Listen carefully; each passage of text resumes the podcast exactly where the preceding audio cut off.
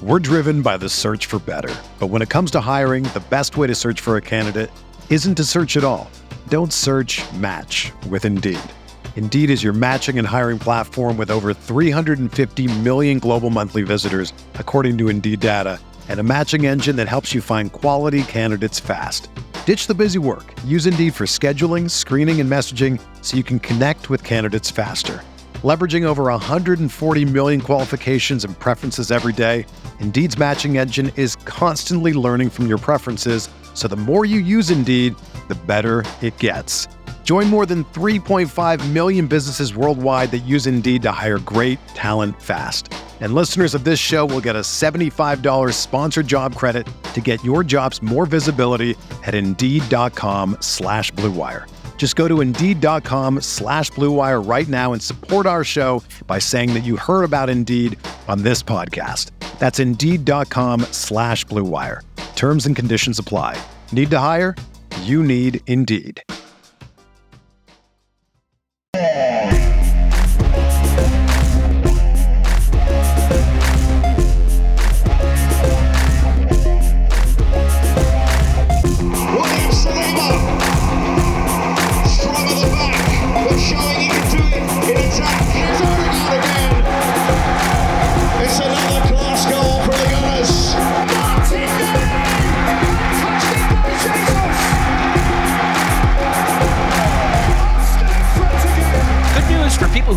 The FA Cup. It's become pretty important again. This is the Arsenal Vision Post Match Podcast. My name's Elliot Smith. You can follow me on Twitter, Yankee Gunner.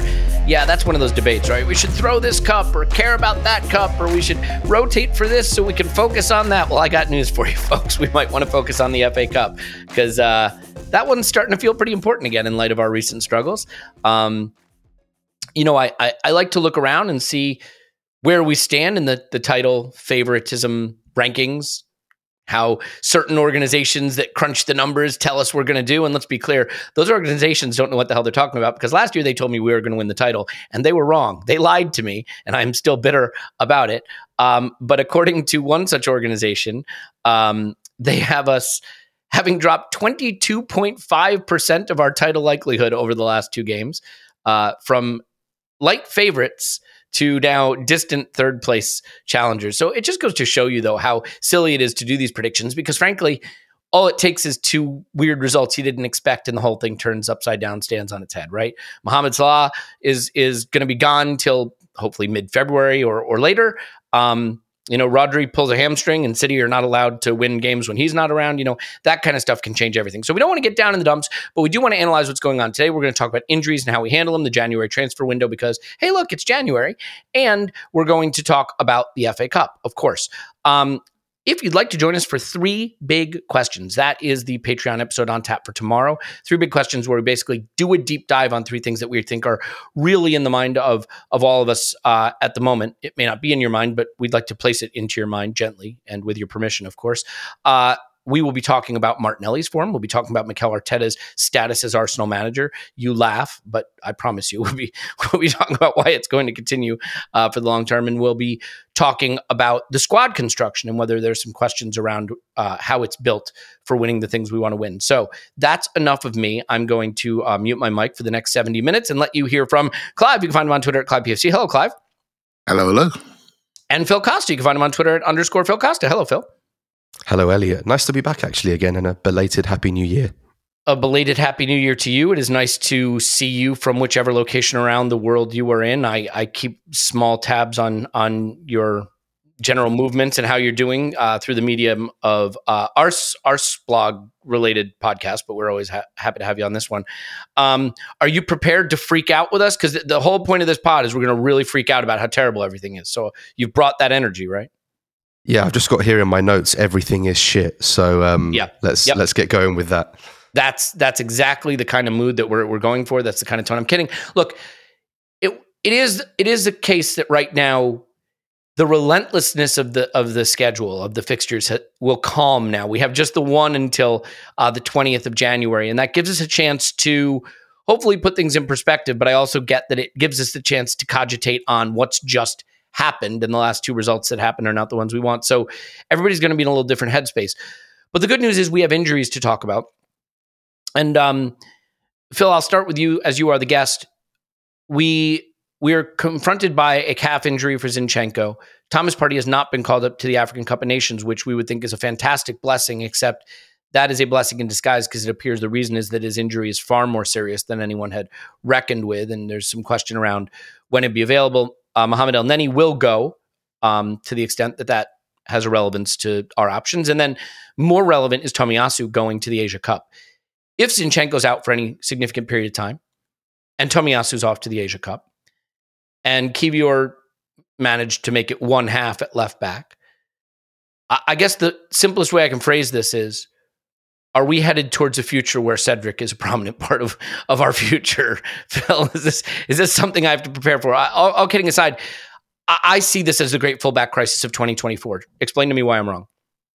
Well, we need one a year, don't we, as Arsenal fans? so I am maybe not as close to the Cedric button as you are. Um, I have to be honest. I just Good. think, look, it's it's incredibly bad luck to have um, Zinchenko out again, plus Timber, plus Tomiyasu not available. You know, you can't buy three uh, players for those positions and then have them all out. This is this is bad luck, right? Mm-hmm. And I know people can say, but Zinchenko's never been reliable and Tomiyasu's never been reliable. But to have all of them unavailable at the same time is is bad luck, right? So I did listen to the uh, instant reaction after um, after the Fulham game, and I was I was up applauding on my feet because of what Clive said about Kiwior and not giving him the capacity and the options to succeed, just rejig it a bit.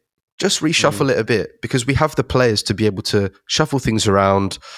Whether that could be inverting Ben White, it could be just using Kiwior as a standard left back and maybe having some progression coming in through Jorginho, for example, and pushing Declan Rice further forward. It could even be going to a back three um, if we'd like to be a bit more adventurous in in changing or switching things up. So look, I, I, completely get how people might be worried about this stuff, um, but I don't think we are in complete let's blow everything up territory. I think it might just need a bit of rejigging on the training ground to kind of get us going again. Maybe something fresh could could give us a shot in the arm that we need. Yeah, I mean, it is kind of weird that we're in a situation where Cedric's name is being invoked as an actual option to play real minutes, and Kiwior, who was only able to play a half the last time he started at fullback, are essentially looking at our fullback look uh, look like our fullback options at the moment. And yet I find people saying, if we buy another defender in this window, I'm going to lose it with this manager. And it's like, what do you want him to do? You know, I mean, at some point, you you simply need to be able to fill up the minutes.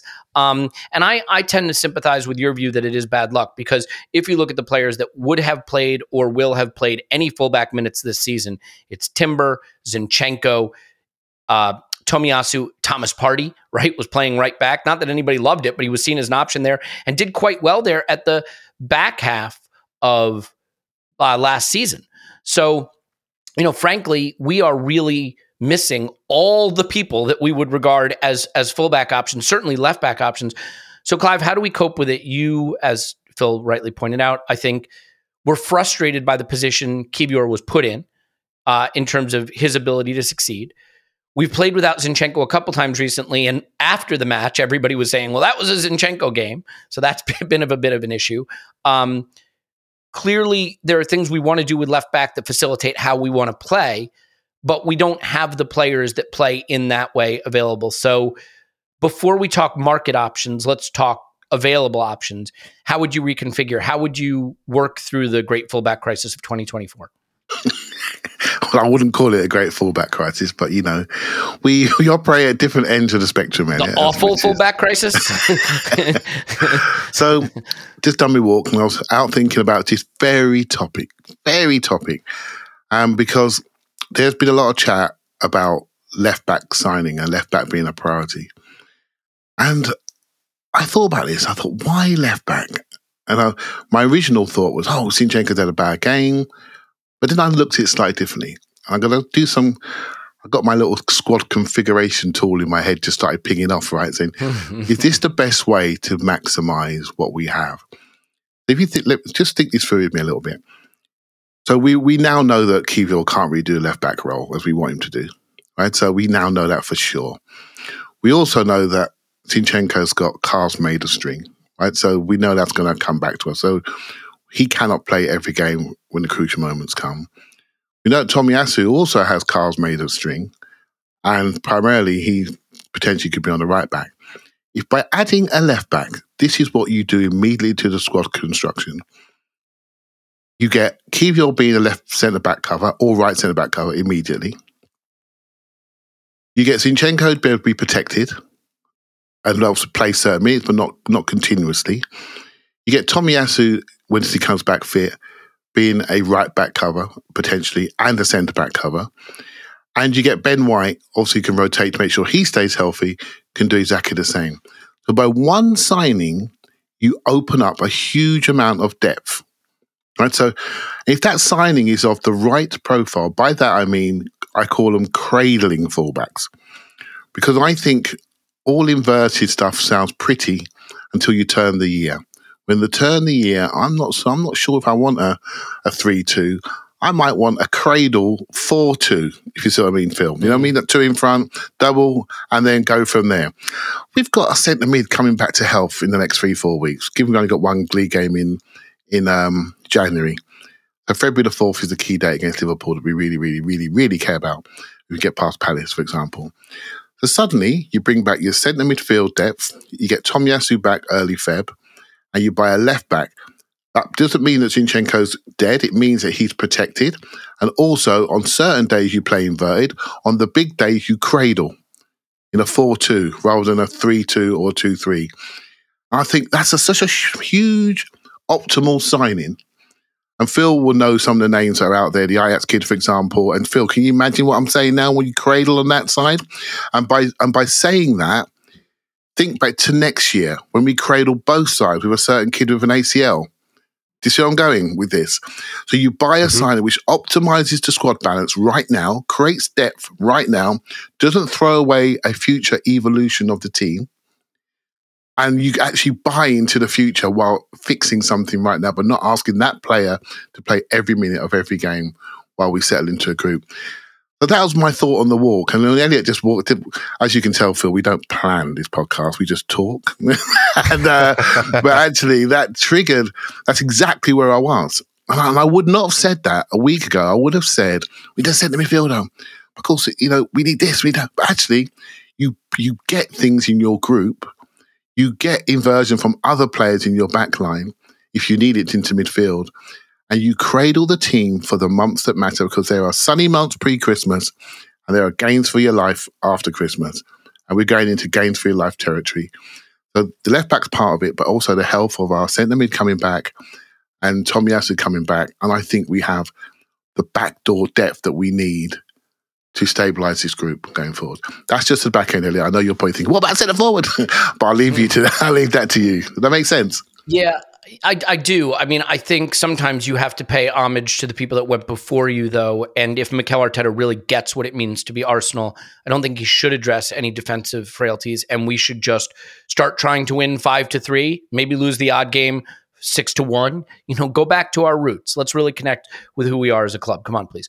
Um, Phil, thoughts on Clive's solutions, and and if you want to mention any names, I mean, this J- Jorrel Hato, Hato, is it Hato? Hato? Mm-hmm. Um, uh, like he's seventeen.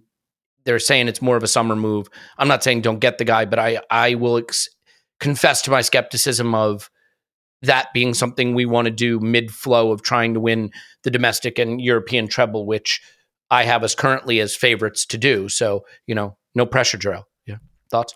I, th- I, think it is interesting because over the last year or so, we have been linked to a few different profiles. They were quite serious, if not completely serious, links to um, Jeremy Frimpong, who's at Bayer Leverkusen, and he's much more of a flyer at right back or right wing back, and he's had an incredible season at, at Bayer Leverkusen under Xabi Alonso. He would have provided something completely different, and obviously, recently the links have been more Jorrel Hato, um, who's more of a centre back, left back, who's who's done amazingly well to come into this disaster of an Ajax side and and and look competent at 17. You know, he's been a real bright spot for them. And even today, there's been undercurrents about a, a Turkish player, Ferdi Kadioglu, who's at Fenerbahce, who can kind of be a Joao Cancelo figure on both sides. So to come in, play further forward if needed. So already that's three profiles there that we've been looking at. So it's clear that some thinking is going on behind the scenes. And also don't forget Tomiyasu and Timber can play both sides, right? We've just been again unlucky to lose both of them. I mean, the Timber one was just that was a huge blow on day one of the season. You know, to lose that player who came in and had an amazing preseason, looked to be making that left back spot his own. So I do think there there is a conscious effort to kind of find the right balance. And even though we'd like to, you know, we see the compilations of Rafael Leao, Ivan Tony, all of these guys, you know, even Dominic Solanke, who I really rate as a player as well. These guys are are the ones that excite us. I do think just giving us a bit more of a platform at the back can give us more options to stabilize us going forward. I think you've you've kind of nailed it there, Clive. Clive?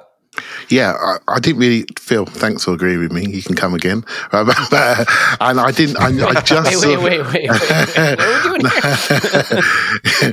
but actually, Phil, I didn't know the profile of the Turkish player, so thanks for that because that was like that that that seals it in my head. And the reason why I use the word cradle, the reason why I use that, is because I think this does lead to the forwards.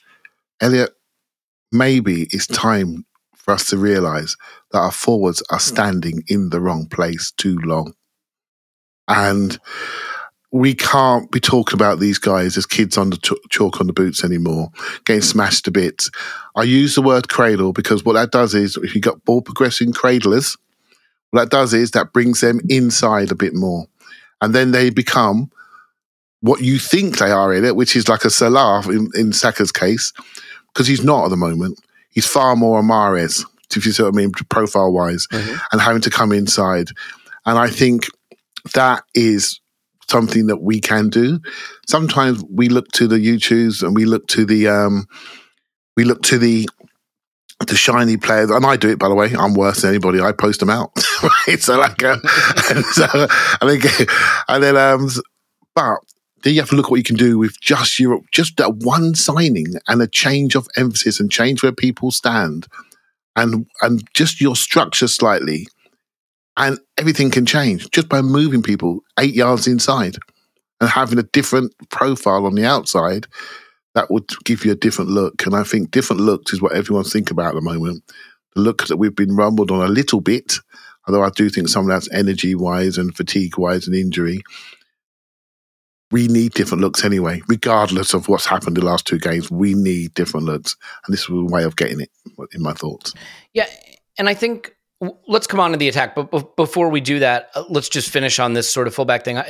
You have a couple responsibilities when you're, I think, managing slash running a football club, and the primary responsibility is to not let the current season just drift away. So it's always important to be thinking about squad building and I think I'll admit that for a long time, I tended to be very narrow in my view of squad building as this giant project that you're piecing together. But as I get older and realize I'm going to die eventually, I would like us to win something before that happens. and so I'd like the project to come to fruition before I'm dead. Um, I joke, but what I mean is you can't just be forever building projects right? They have to come to fruition. And we are currently in a moment, in a period where I think a lot of us think the window is kind of, if not this exact season, we're sort of in it. You, you can't throw seasons away. And so, Phil, the first priority is to use the transfer window to ensure that you aren't so fragile in a certain area that the season collapses due to that. Last season, are I think I believe, if not everybody believes, I certainly believe the William Saliba injury cost us the title, and that if he had stayed fit, maybe we don't win it, but I think it goes right to the wire, you know, and and and I think that that very much could have been a special season. We didn't have the player we needed behind him. We stuck with Rob Holding, and you know we know what happened there. So, do you regard it as a requirement that we get in a defender this window?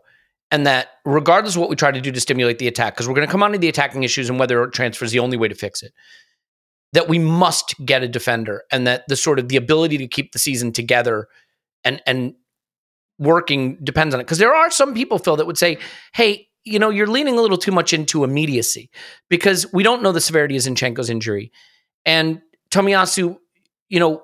isn't done for the season. And there's rumors of Timber being ready in March. I want to go on the record saying I don't think he'll play this season, but you know, let's say he's available in April and Tomiyasu's available in late February and Zinchenko's calf is only a two weeker and he's back. Like you could suddenly find yourself in a situation where you brought in a left back and you have four of them by mid March. So are we being too short term in our thinking, or is it absolutely essential that we protect the season by not letting this particular crisis, uh, my word, uh, derail what we're trying to achieve? Yeah, it's it's a difficult one because you you could look at it as an, an as an immediacy thing, but there are also question marks about a couple of those players in, in the back line anyway. I still mm-hmm. think Kiwior. I do like the player. I, I, think there's a lot of talent there that we maybe haven't utilized to the best of our ability, and I don't think we've given him enough of an opportunity to shine. But let's say AC Milan come knocking again, because I know they have done already, or Inter or a Napoli or someone like that. Do you think that might not sway him in the summer? You know, I, I just think there's there's opportunities for us to do something now and then kind of manage things further down the line. Could you look at midfield and say we need somebody? Yes. Do we need a striker or a winger? Probably both. But that's been clear for for some time now. I just think January is such a difficult window to do anything in and I go on on Twitter and I see, you know, people doing this chart and that chart and you know we can bring in a striker, a winger, and a, and a, and a centre back. It's not possible. It's absolutely not possible. We need to kind of stick to what is the the most pressing need at the moment and do it. I know the the Hato one was mostly talked about as a summer deal, but I look at some of the, the January signings that we've been speaking about for for strikers. I like Ivan Tony. I've never been convinced about this deal at the numbers being quoted. Not to mention he's just spent you know nine months out of football. Um, and I think he's about to turn 29. So for me, that one is a is a firm no go. I really like Dominic Solanke. I think he could offer us something different at centre forward. Why would Bournemouth let him go now? Mm. He's under contract. He's just signed a new five year deal, and they've just hit form after struggling for the first three months of the season. Why would they let him go now? Same again with Wolves, Pedro Neto. You think they're going to let him go for anything less than sixty? And do Arsenal have sixty million pounds to spend in January? No. Mm. I think for me, the, the, the most important thing is to maybe react with one signing. And I'm looking at Arteta here because I know we lost Saliba and Tomiyasu, which was a big problem for us last year, but we know that he's stuck with Rob Holding for too long. We've lost our last two games in the league. Can he show that he is able to react to that and just put something out that's a little bit different to give us a fresh look or a fresh emphasis? Because if he plays Kiwior again, in the next game doing that same role, I'd start to have a few concerns because it's clear that he doesn't help Kiwior doing that and he doesn't help the team. I'd just like a bit of freshness from Arteta. Like I said, whether that could be Jorginho coming into the side, whether that could be switching to a back three, you know, because I think we've got options. It's just about how he puts them out. But for me, the obvious option and the easiest option is to bring in a defender. I think midfield and, and striker will have to wait for the summer. I I think midfield certainly has to wait. I would like something in the attack to be brought in if it can be done. That's an easier said than done. I tend to lean your direction, Phil, that we have to do something defensively. And I realize I have to thread a needle because it probably has to be short term um, in the sense that you don't want to wake up in the summer with a player you've signed long term that's sort of a left back specialist and have Timber and Zinchenko and Tomiyasu and Ben White. And so I, I, also think there's a possibility there could be an exit in our future that we're not thinking about. Um, but, but also we're we're in a really difficult position with outgoings as well because everybody's happy to let go of Reiss Nelson, Eddie Nketiah, uh, Smith Rowe, Ramsdale. But if we can't replace them, then we're just making our squad um, even shorter, you know? Yeah. Um, and can we afford to do that if we can't bring players in? We can't. Well, well I've said this, Phil. I, I, think once you commit to those players, you also have to commit to using those players. It, you know, it, you only get so many completely. squad places. And so it, you can't, out of one side of your mouth, be like, oh, well, you know, we can't replace them, but also I don't want to use them. Uh, Clive? Yeah, I just, you talk about left backs and Mm. being left with them. This is why the Hato signing is, or the Hato profile. I won't say signing because we don't know what's going to happen. That's why that profile. It'll be announced after I hit publish. Don't yeah. worry. We, we've got, That's we've why, got magic in us. Uh, based on my research, because he's been linked for a little while, that profile really excites me because he's a he's a ball progressor, left-sided player who could develop into a left centre back quite easily. in a three or a two very quickly, but could also play the the inverted ball progressing, carrying left back that we lack when Kiwior was standing there counting the daisies by his feet. You see what I mean? And so Mm. that's what we need. So that profile doesn't doesn't block anybody, and it creates a level of depth and versatility. So that's when it works, Elliot. You know, that's when it really works. It, and when you see that, what it does, it says it covers that side, but also we know Timber can stand that side. We know Tomiyasu can stand that side. But also Timber can play on the right hand side, and Tomiyasu can play on the right hand side, and also play in defence, central defence. And I do think, just through my eyes looking at Kiwior, I wonder how well he's settled in the UK.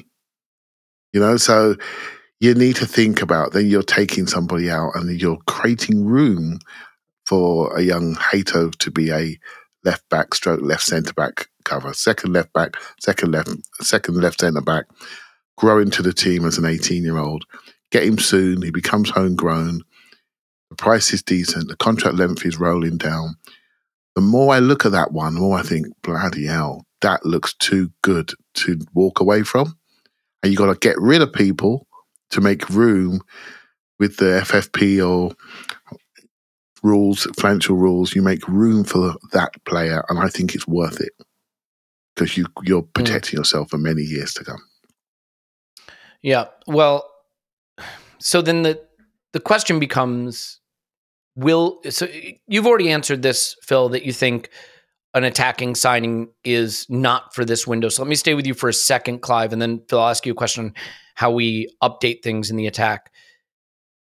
Clive, do you think there's an attacking signing that checks both the boxes of doable in January and worth going for? That you know that doesn't undermine where we're going. I, I like Ivan Tony. I think Ivan Tony makes us better the day he arrives. But I acknowledge that the the price is being mooted, and at the age that he's at, it is not part of the project of where we are going. But to my earlier point, not everything can be a project. At some point, you have to win things, and I think we want to win things in the next two to three seasons. And Ivan Tony, like like if you bought Ivan Tony at 29 years old two seasons ago, that wouldn't have made much sense. But if you buy him now and you have him at 29, 30, 31, in the three years when you really think you should be winning something, that might make sense. Like the irony is, you know, the Aubameyang signing, right? We got Aubameyang in the downswing of his career, but he gave us a few really good seasons before he faded. Um, had we had Aubameyang right, right this Jan, because we bought him in January, right? If we bought Aubameyang in this January, think of the Aubameyang who we got right when he arrived in this January window, that would be a hell of a player to have.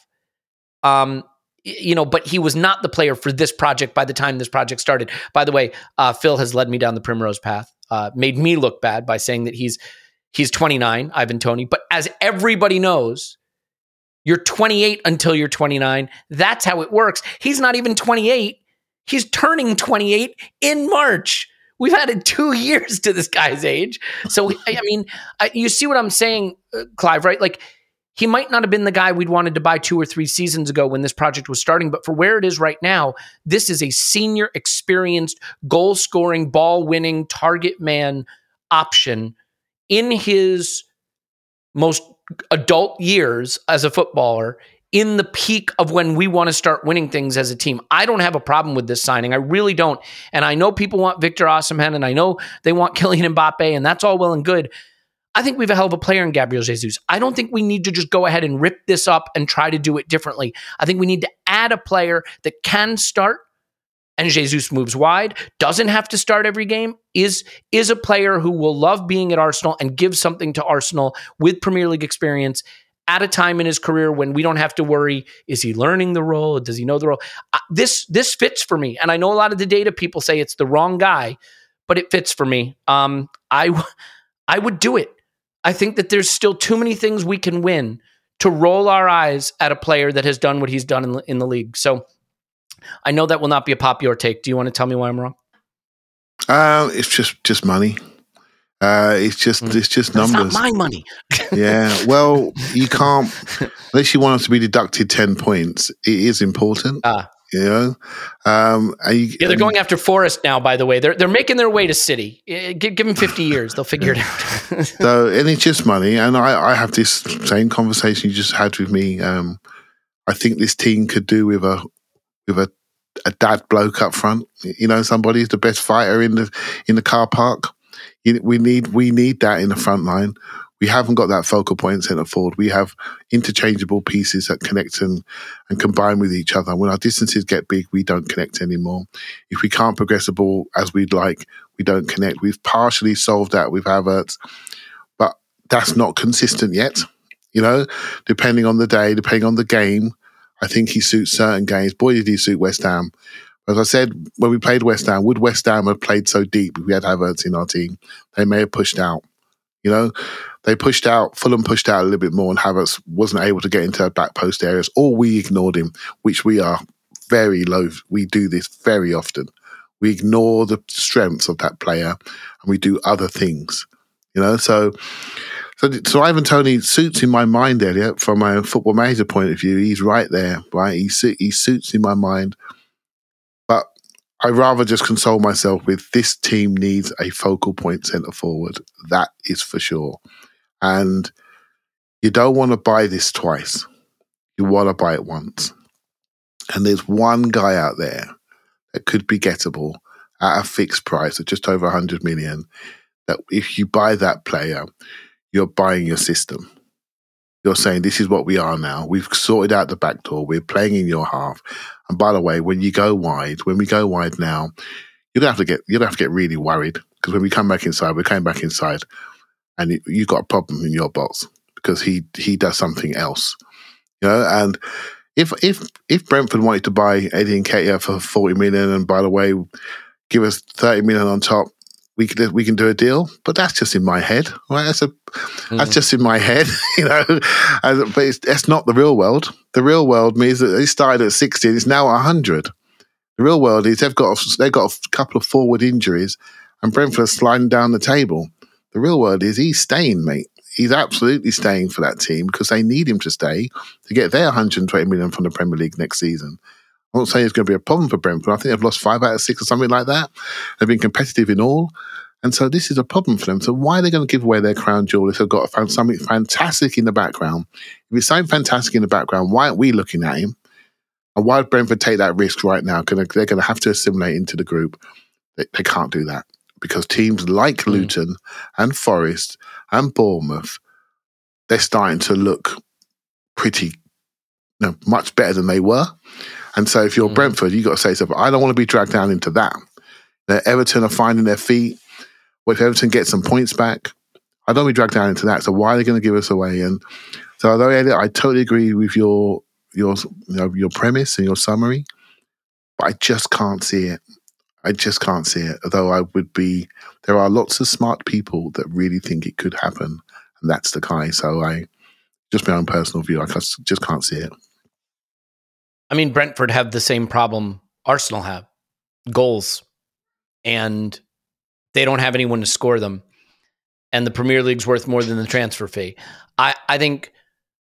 I think Brentford would. It's funny if Brentford had like six more points, I think they'd sell them, and I don't think it's going to be a hundred million. I think that's the stuff you put in the press when you're willing to take seventy million, and I think it'll probably get done in the sixty to seventy range. And there are people that would say that's way too much. Maybe it gets done in the 50 to 60 range. Pro- Yeah. There are some people that think even that's still too much. I you know that think the striker sometimes. market. Yeah, go ahead. Mhm. you sorry, mate, to chop you. You know, sometimes players get really good when they don't play. Mm. Can any of us remember his last game? Just, just want Remember his you know, games against us.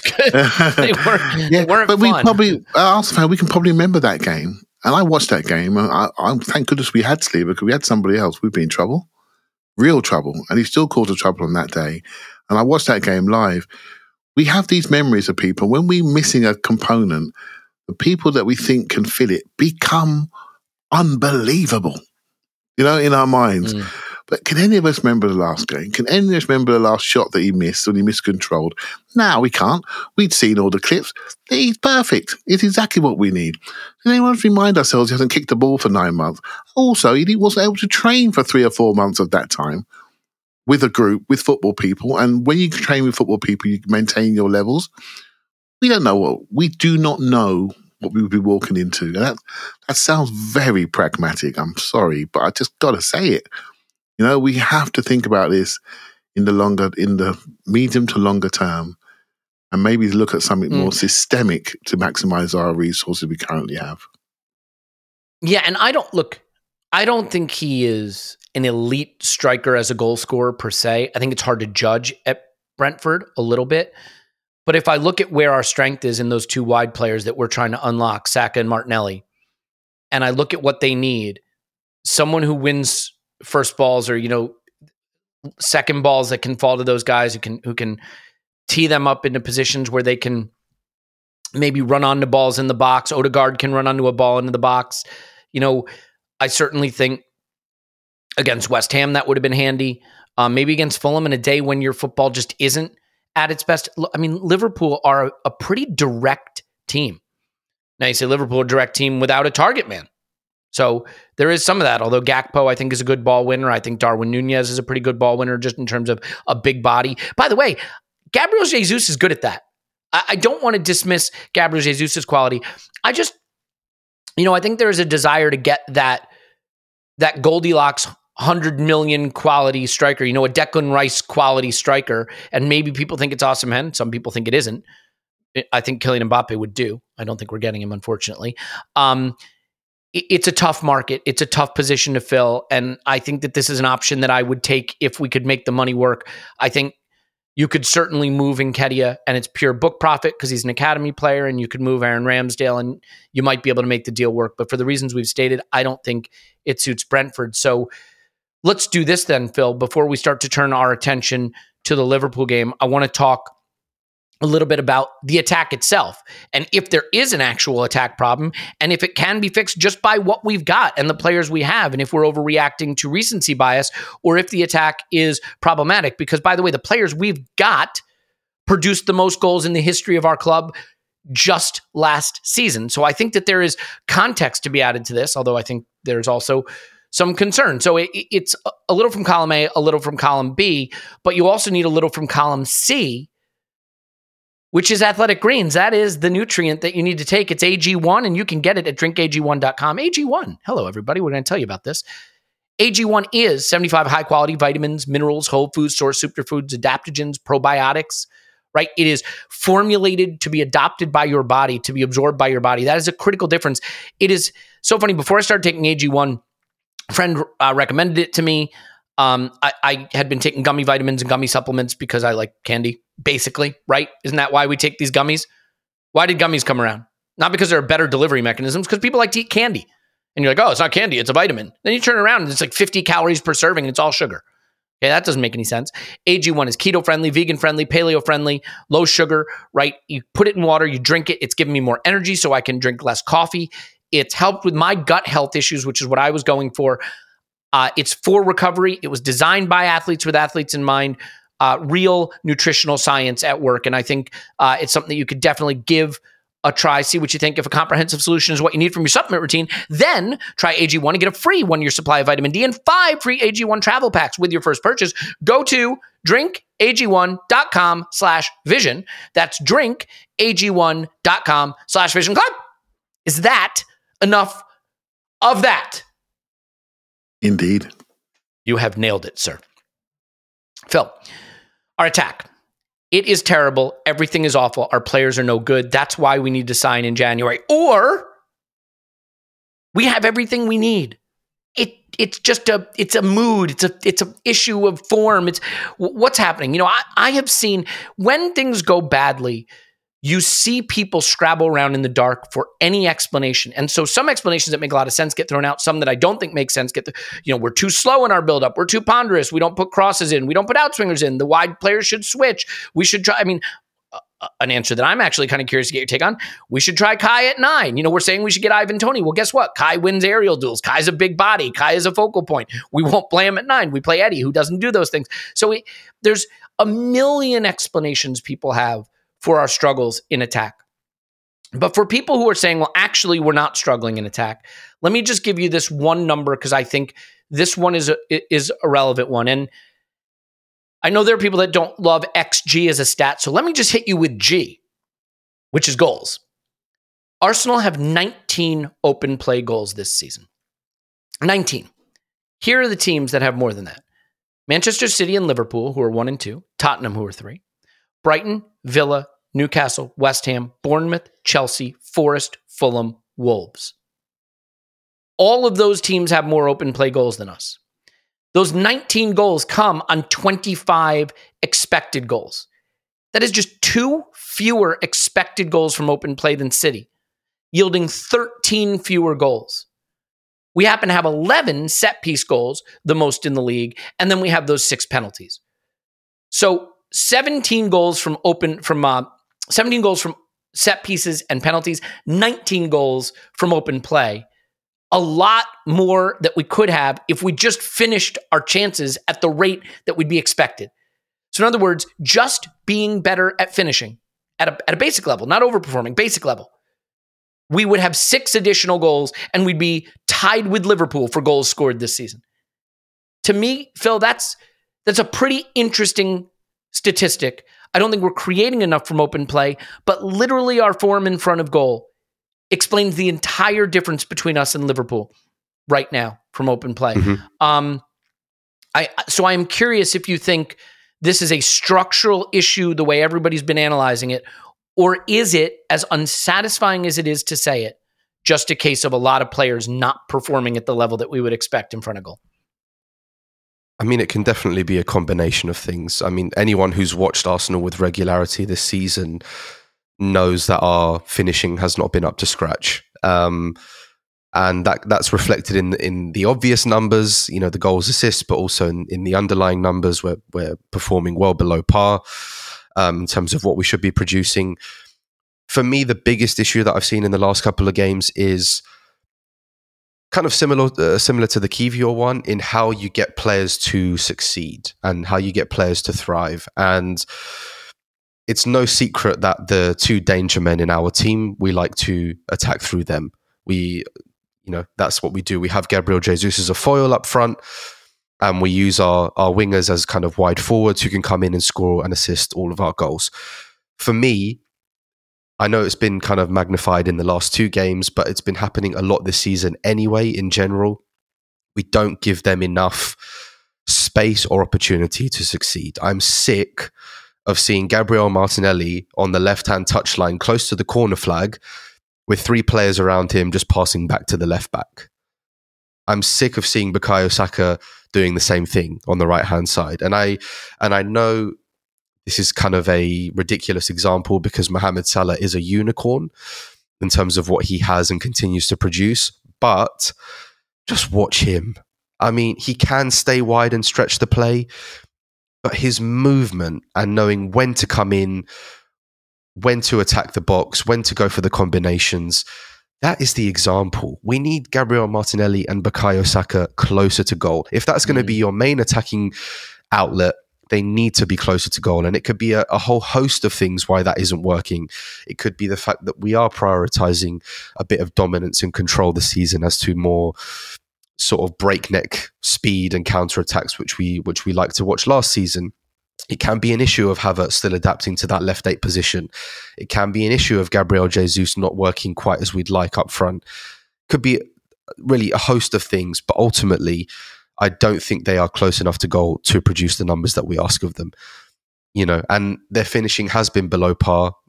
Saka is still producing the numbers. You know, that's that's quite obvious in in all the charts and everything. But Gabriel Martinelli has has fallen off a cliff, and we need to look at why that's happening. Um, and I, I just feel in the last few games he is too far away from the goal to be to be causing any problem to it. And it happened against West Ham. They were putting two players on him every time, flooding the box, cross, head away, cross, head away. The pass was going back to the left eight, coming back to the centre, going to the right uh, eight. Too much horseshoe, too many touches. What made Martinelli so special is the quickest route to goal. He was always head down, quickest route to goal. I haven't seen any of that this season. And part of that is down to him, but I don't think we're giving either player enough in terms of our structure, in terms of our performances to to give them the platform to do enough, which yeah. is something that needs to be rectified and considered very quickly. Yeah, I mean, if you just look at it, we have B- Bukayo Saka is like seventh in assists, I think, Other than that, in any attacking metric you want, goals, XG, XA, any of that, we don't have a player in the top 15. It's not going to cut it. The top three players in expected goals plus expected assists Haaland, Nunez, Salah. Two at Liverpool, one at City. Not one in the top 15 for Arsenal. And you, you have to be there. And I think ultimately, there are two things you can say. I don't think our front three are as talented as we thought. If you believe that, that's you're entitled to that belief. I don't agree with it. But if you don't agree with that, then you have to say, how come we're not able to unlock them? And there has to be an answer to how to do that. I know some people say we, we're too slow, by the way. We build too slowly. An interesting comparison Liverpool build the most direct of any team in the league. But interestingly, City build the least direct and the most slow of any team in the league by a lot.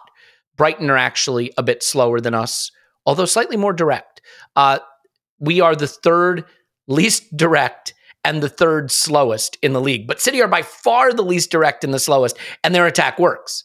So your mileage may vary on how much that is a problem. Clive, your thoughts on this?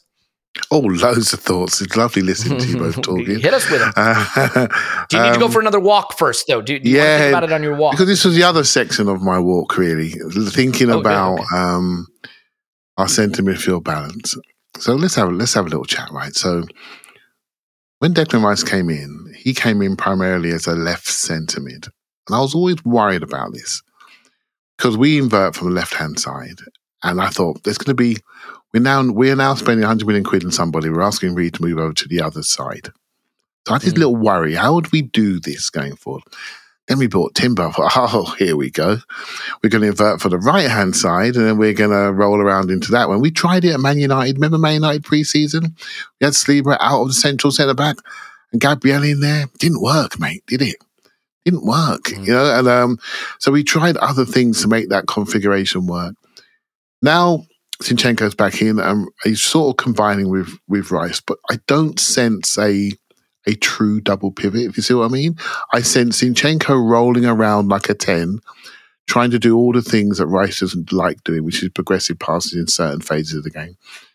And so I don't, I still don't feel that balance is quite right. Hence why I do think fullback is a development area, and I mean on both sides for this team. I think it's a development area everyone's talking about um, Rice's progressive passes. I'm absolutely fine with it. I do think potentially we miss a midfielder that that puts on his shin pads and says, "I'm going to run this thing. I'm going to play make." There's progressive passes and there's a disguised pass. There's a Partey pass, Thiago pass, the pass that sends the you know, like American football, where the quarterback does no look, no look pass, sends you the other way, and suddenly the, the, the person who receives it got space to receive it. We miss that inventiveness of passing, not progressive passing, but inventiveness of passing. Maybe a bit more risky passing, but it's that risky passing that cost that we felt last season made some of our games open. I started to think about it a bit further. What have we added this year? We've added a much more off the ball emphasis, how we react to transitions. But I think we're afraid to create transitions. And by transition, sometimes you need to create counter press opportunities. Because I do think as a as a attribute, we've improved with the additions that we have and the amount of minutes that they're playing, in particular in Jesus' fitness now, with Havertz, with Rice. For me, they are unbelievable off the ball.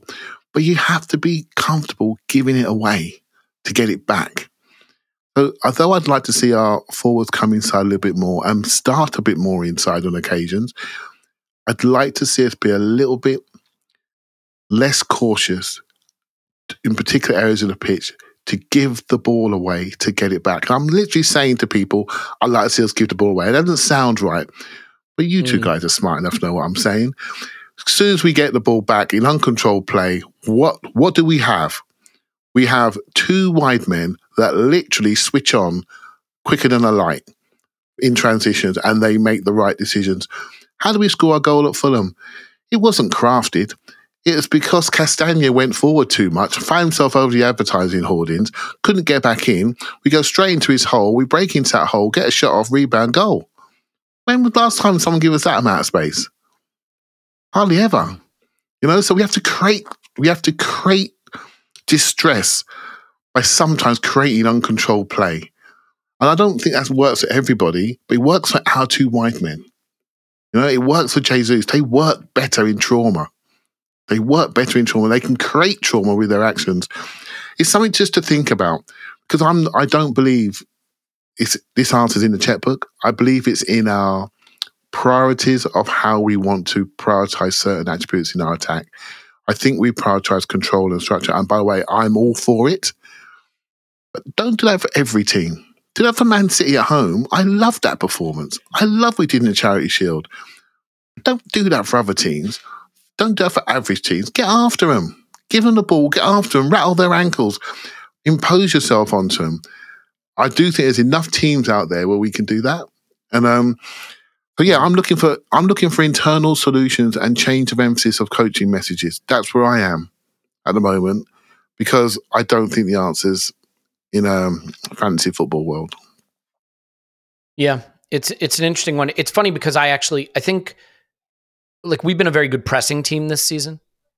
Um, we our passes per defensive action PPDA are right up there at the top, essentially level with Liverpool and Spurs as the most pressing. I think our press was shit against Fulham, and I think we were just shagged out. Like honestly, I think you saw a bunch of really tired players on a sodden pitch that that didn't engage their press. I also, and again, not to pick on him, I think if there's a big difference between Nketiah and Jesus, where where it shows up a lot is in pressing. Just just a thought there. Um, I do think that Zinchenko is a liability in some ways, but I think Zinchenko is actually really good at reading the game and cutting out passing lanes. Um, so I think that was a miss. But of course, you're always going to say the players who didn't start are the reason you didn't perform. It is really hard to analyze this. I, I'm I'm going to say something, Phil, that is so unsatisfying, but I got to say it again. I think there is also a possibility that maybe our players are just a little out of form. Um, and I know that that's not a pleasing answer, but consider this. We are on pace for more expected goals than this season than last season. Except last season, we produced 84 goals from them. We're on pace for more shots per game this season. Okay? We're we're doing the things that you think a good team do. Here's a, here's a pretty wild stat to me. We lead the league in shots ending from a high turnover, right? So we create a high turnover and then a shot comes from it. We have 40 shots from high turnovers. We've turned that into three goals. I would expect that to maybe convert to more. You know, that that's an area you could look at. Um, Brighton, who are second in that, behind us in those shot totals, have six goals. Again, eh, three goals may not sound like a lot, but it is a lot.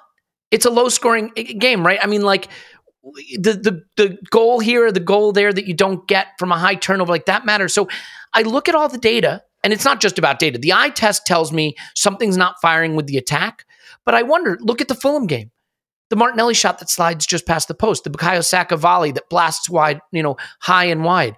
A couple of chances like that in the West Ham game. If Saka puts that in the back of the net, Martinelli puts that in the back of the net, we win the game 3 2 at Fulham, even though we played ugly and we have that paradigm. Oh, the, the, the hallmark of a good team is you win ugly. Would we be talking about the attack? I don't know that we would. So are, are you open to the idea as as much as it may not give people the intellectual satisfaction they want that our front three have to play better. They they have to take their chances. And if they do that at the rate that we expect of them, we will see the attack look more like itself. Because the other thing that we know, Phil, is goals change games if if we come out of the blocks, remember how we came out of the blocks against West Ham? Those first 13 minutes, I thought we were the best team in the world. And we had a couple big chances right in the first 13 minutes. You put those away and it's 2 0. That game's over.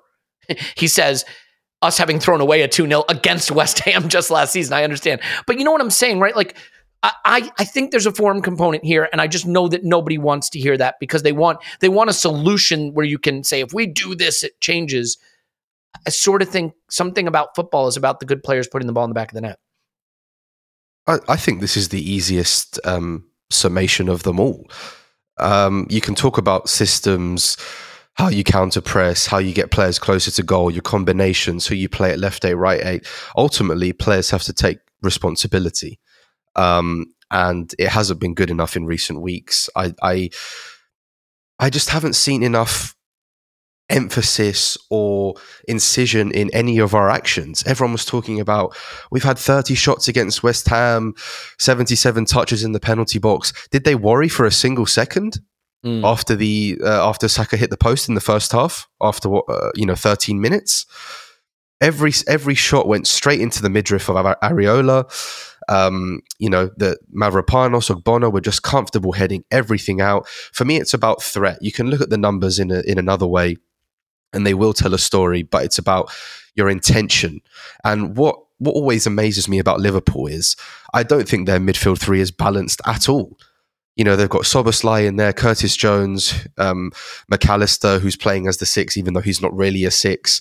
This is a it's finely composed, but I wouldn't say this is like the perfect trifecta of, of midfield options.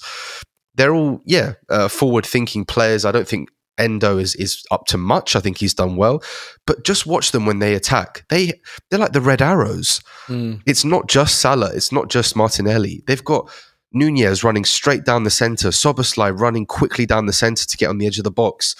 Um, Curtis Jones is even contributing this season, and I know they're different. We are a different team to Liverpool, but I, have just felt us lacking so much direction and incision in our actions. And I know we like to control games and suffocate teams to death. Um, and that's fine. City do it every week, but we're talking about form. It wasn't too long ago that they'd got three points in four games. You know, they they drew against City, drew against Liverpool, I think drew against Spurs and lost to Villa. That's a terrible return.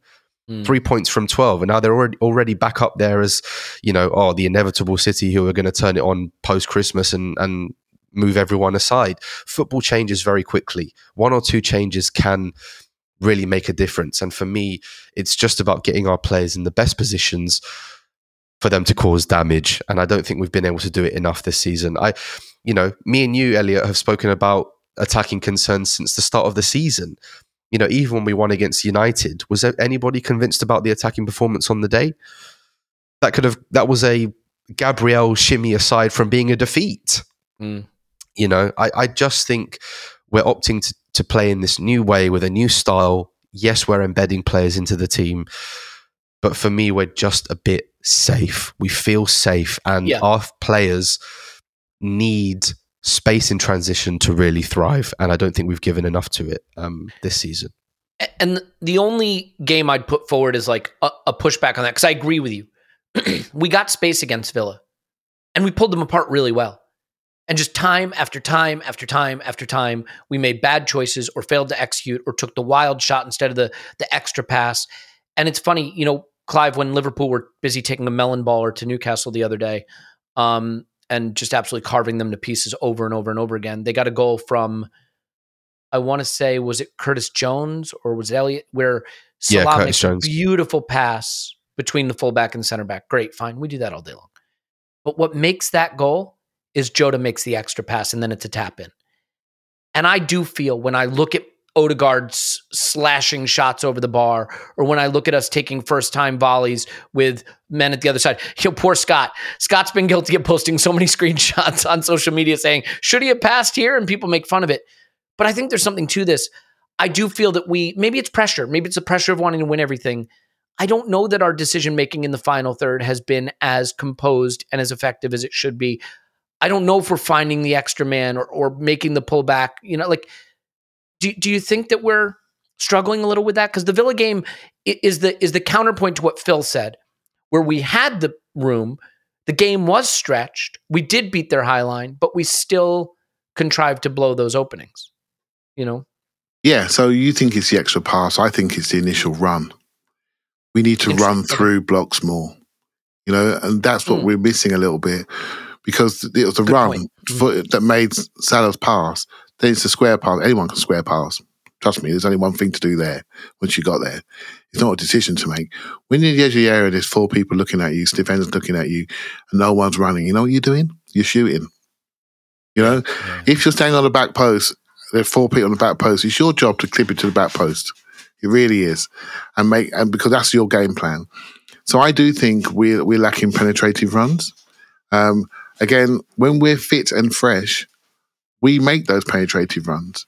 When we were static and slow and tired at Fulham, we we didn't have didn't see any of that. Then we look at individuals' ability to to beat people, and when they get boxed out, lose the ball, we get transitioned on, and suddenly we've got we haven't got our our three two, we've got a a left centre back standing there wondering where he should stand, and Declan Rice doing fifty yard doggies until he ran out of energy. You know that's not smart, right? So that's not smart. So we've got things we can do better, and I'm and I'm and I'm pretty cool with it. To be honest with you, I'm not saying that's.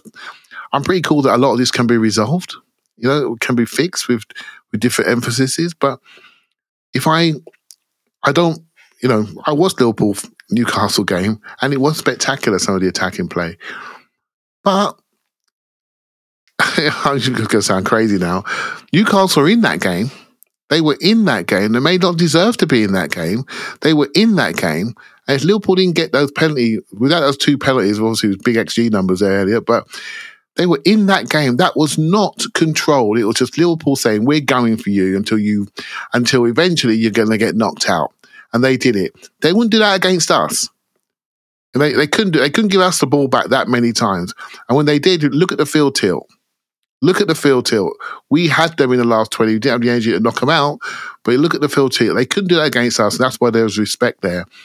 But what they did do, much like I was trying to say earlier, against a team which they felt they could do on the day, they weren't afraid to give it away. They weren't afraid to run into areas. And I think we have to do that a little bit more against the Fulhams, against the West Ham. Be a bit more direct, create them a problem by giving them the, the ball to carry on occasion. So I think again, simple things like pace of pass, position of our front three, running through to create space for other people. I think is is is important for me going forward. I tend to favour, if I'm honest with you, and I did this, did this last year. I think there are different games of football in the new year. I do tend to favour a true double pivot when it gets to the money months. You've heard me say this before, so I have a bias there. You know, so um, but you can't just see football through your own system, shall we say? But um, I have a bias there for when things get hot. You know, if you're telling me that I am more comfortable with a Partey Rice midfield than than um, maybe a Rice Havertz midfield, I'm more comfortable with that for a game for my life if everyone's fit and fresh. But on a certain day when we got teams pinned back, then Rice Havertz is the far better better t- option because you have an attacker and you have the ability to stop the counter attacking off the ball much better. So long as we have these tools in place here, I think we'll be we'll be better than we showed at Craven Cottage. And I think there are adjustments we can make. I mean, Scott dug into the numbers a bit and he posted numbers of how Martinelli, for example, performs when Nketiah starts versus when Jesus starts. And the numbers are stark. It's not surprising, right? That what do you know? We're better when our first choice striker starts. Um, I think we can try Kai at nine. I think there's some tweaks we can make. We can use Trossard at nine. You know, we we have seen that be his best position for us at times. We've not used it that much this season. But I also would caution that two results ago, I had us as the best team in the league, and we hadn't even fully fired an attack, and I thought we could go win it all. City dropped points as as Phil you pointed out. They dropped points in four four games consecutively. No one wrote them off because everybody knows you can't write them off. We need to know not to write ourselves off.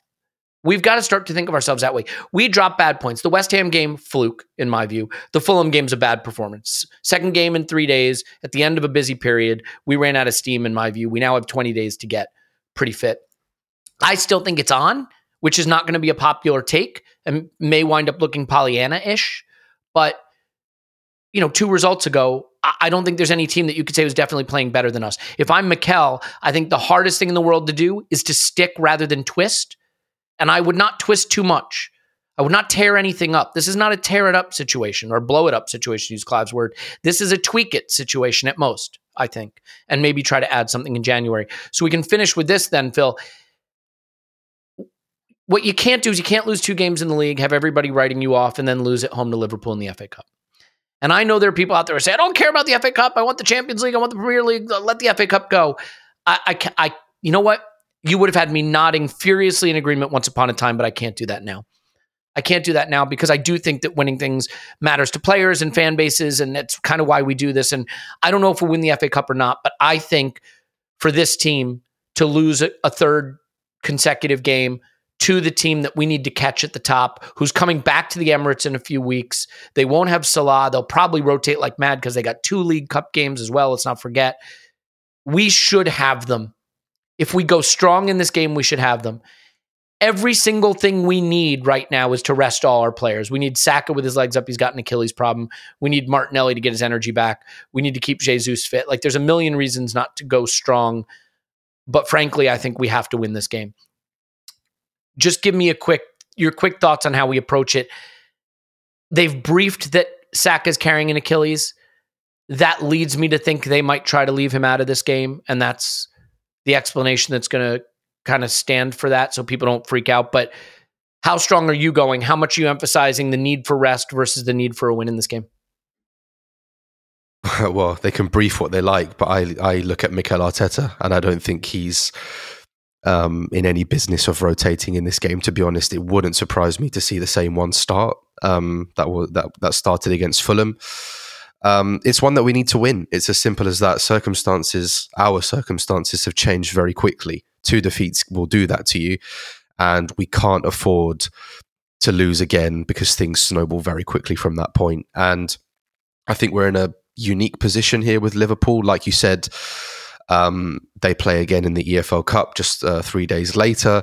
So they've got more silverware on their minds. I think with us, this game becomes a lot more singular, a lot more one track. And I think we have enough time to rest um, with a trip to Dubai in between. I'm not sure, uh, I think, uh, if I'm not wrong in saying, um, planted in between that. I think we've got a real opportunity to, to have a go at them here and get I'm not going to say get fans on side or get people on side. I think it's more of an issue of us convincing ourselves as a team that this was just a short temporary blip um, and that we are good enough to be fighting at this top table. So for me, it's one that we we absolutely need to win. I'm expecting changes from a Liverpool perspective, but even their squad um, can afford to go strong again. Maybe not full strength, but I, I do see some players um, continuing to play. So it'll be an interesting one. Um, I think we are similar in stature and position, but the way we play is very different. And I like Liverpool because they are completely unapologetic in how they want to play and cause you cause you problems. So I've got no doubt that they will be going long again, looking for those Darwin runs in behind, looking for Gakpo in behind, looking for these kind of players because they've shown us that we can be hurt that way. So, but for me, this game is about us imposing ourselves again and just if we can tweak a couple of things, do it because it's a game in itself, but also a marker for the for the coming weeks that I think we need to change a few things in terms Clive? of how we play, not in terms yep. of of the side. Clive, how how strong would you go? How big is the game? Yeah, it's a big it's a big game. Not because it's FA Cup for me, because it's the next game, mm. and mm. we can't be losing two home games in a row. We certainly can't lose in three games in a row, right? So what we don't want is a replay because we, we need to get on the beach, right? So we don't want a replay affecting that trip out to Dubai. So I'm 50 50 on FA Cup, but I'm, I'm definitely certain we need to show ourselves and react to a poor performance, which I will say is probably the first poor performance of the season. There were periods at Chelsea away I was a little bit frustrated, and this game. The rest, I've been fine with almost all of it give or take a few goals we left on the table and some shocking refereeing decisions. That's where I am with the season. Always knowing that last year we were the best team in, in January, the best team in November. I don't want to be the best team in November. Let these guys take all the sunlight. Let's have a look at them. Let's have a look at where Liverpool attack. Let's have a look at them. Let's let them get everything they need to get. All I want to do is make sure that we beat Palace then rock up to Liverpool. I think it's February the fourth. I think it might be Forest in the middle there. Forest away is going to be a hard game, right? So in Liverpool, February the fourth, I think it is. If we can get good points from that from that group of games, we're we're back in the show. We're back in the show. We're fresher, and hopefully with with players closer to fitness, coming back from tournaments, and maybe one addition to create depth to take away the defensive risk which we carry and then make some offensive tweaks, shall we say. If the market gives us money for one of our hay lenders, then that's when an attacker could walk into the group. But unless that happens, I don't think that's going to happen. But yes, mate, I'm back on the boat I'm on the boat. It's only one game. Mm. Let's make the adjustments. Yeah, I think it's funny, right? Because if Liverpool had contrived not to beat Newcastle, let's say they don't get their penalties or whatever, everybody going, "What's wrong with Liverpool? There, something's broken. Something's it." Even though everybody who watched that game knows they dominated and should have won, right? That that's where the low scoring nature of football is weird. But can I just put one more thing out there that I think is really worth considering? Look at the performance of the four Champions League clubs in the Premier League this season. Newcastle just gave up seven and a half expected goals in their last game at the end of the holiday p- program with a bunch of injuries for a squad that is not built for that kind of being stretched, and they collapsed. What was Arsenal's worst performance of the season? The last game at the end of the holiday program. Manchester City, certainly not firing at the level you'd expect, some injuries you wouldn't expect. And Manchester United, well, they stink. um, only two of the Premier League clubs got through the Champions League. It's been relentless. There was a World Cup last season. And where's Liverpool? Right at the top where no one expected them to be. And why? Because they don't have Champions League. Look at the minutes we put into legs this season. It's a low key thing that we didn't talk about a lot, but we rotated a lot in the group stage of the Europa League last season. We did. It was a thing that we wanted Mikel to do. And you know what? We wanted to not use anybody at all, but he rotated a lot. He did. And in the Champions League, maybe he could have more, but nobody does that. And we didn't. And we went strong in the Champions League. And look at where it's left us and Newcastle and United and to some extent City. I think there is a big component there that we have not factored in. And I think it also helps explain why Spurs are out of the gate as hot as they are and able to play with the intensity they do, and why Liverpool are the most direct team and the best PPDA in the league. Klopp is loving that he doesn't have to play his starters every three days this season. Now, uh, to Phil's point, typed into the chat, so I'll just steal it. Some of our best games and some of our most enjoyable football has been in the Champions League. I think that's about levels. Also, I think it's because those teams are willing to come play us a bit. It's not all low blocks for 90 minutes with us banging our head against the wall. But I do think it's worth noting. And I will say that in the second half of the season, that evens out. Because Klopp may not have taken the Europa League very seriously in the group stage, I think he will have to at least kind of try to win the Europa League. Right?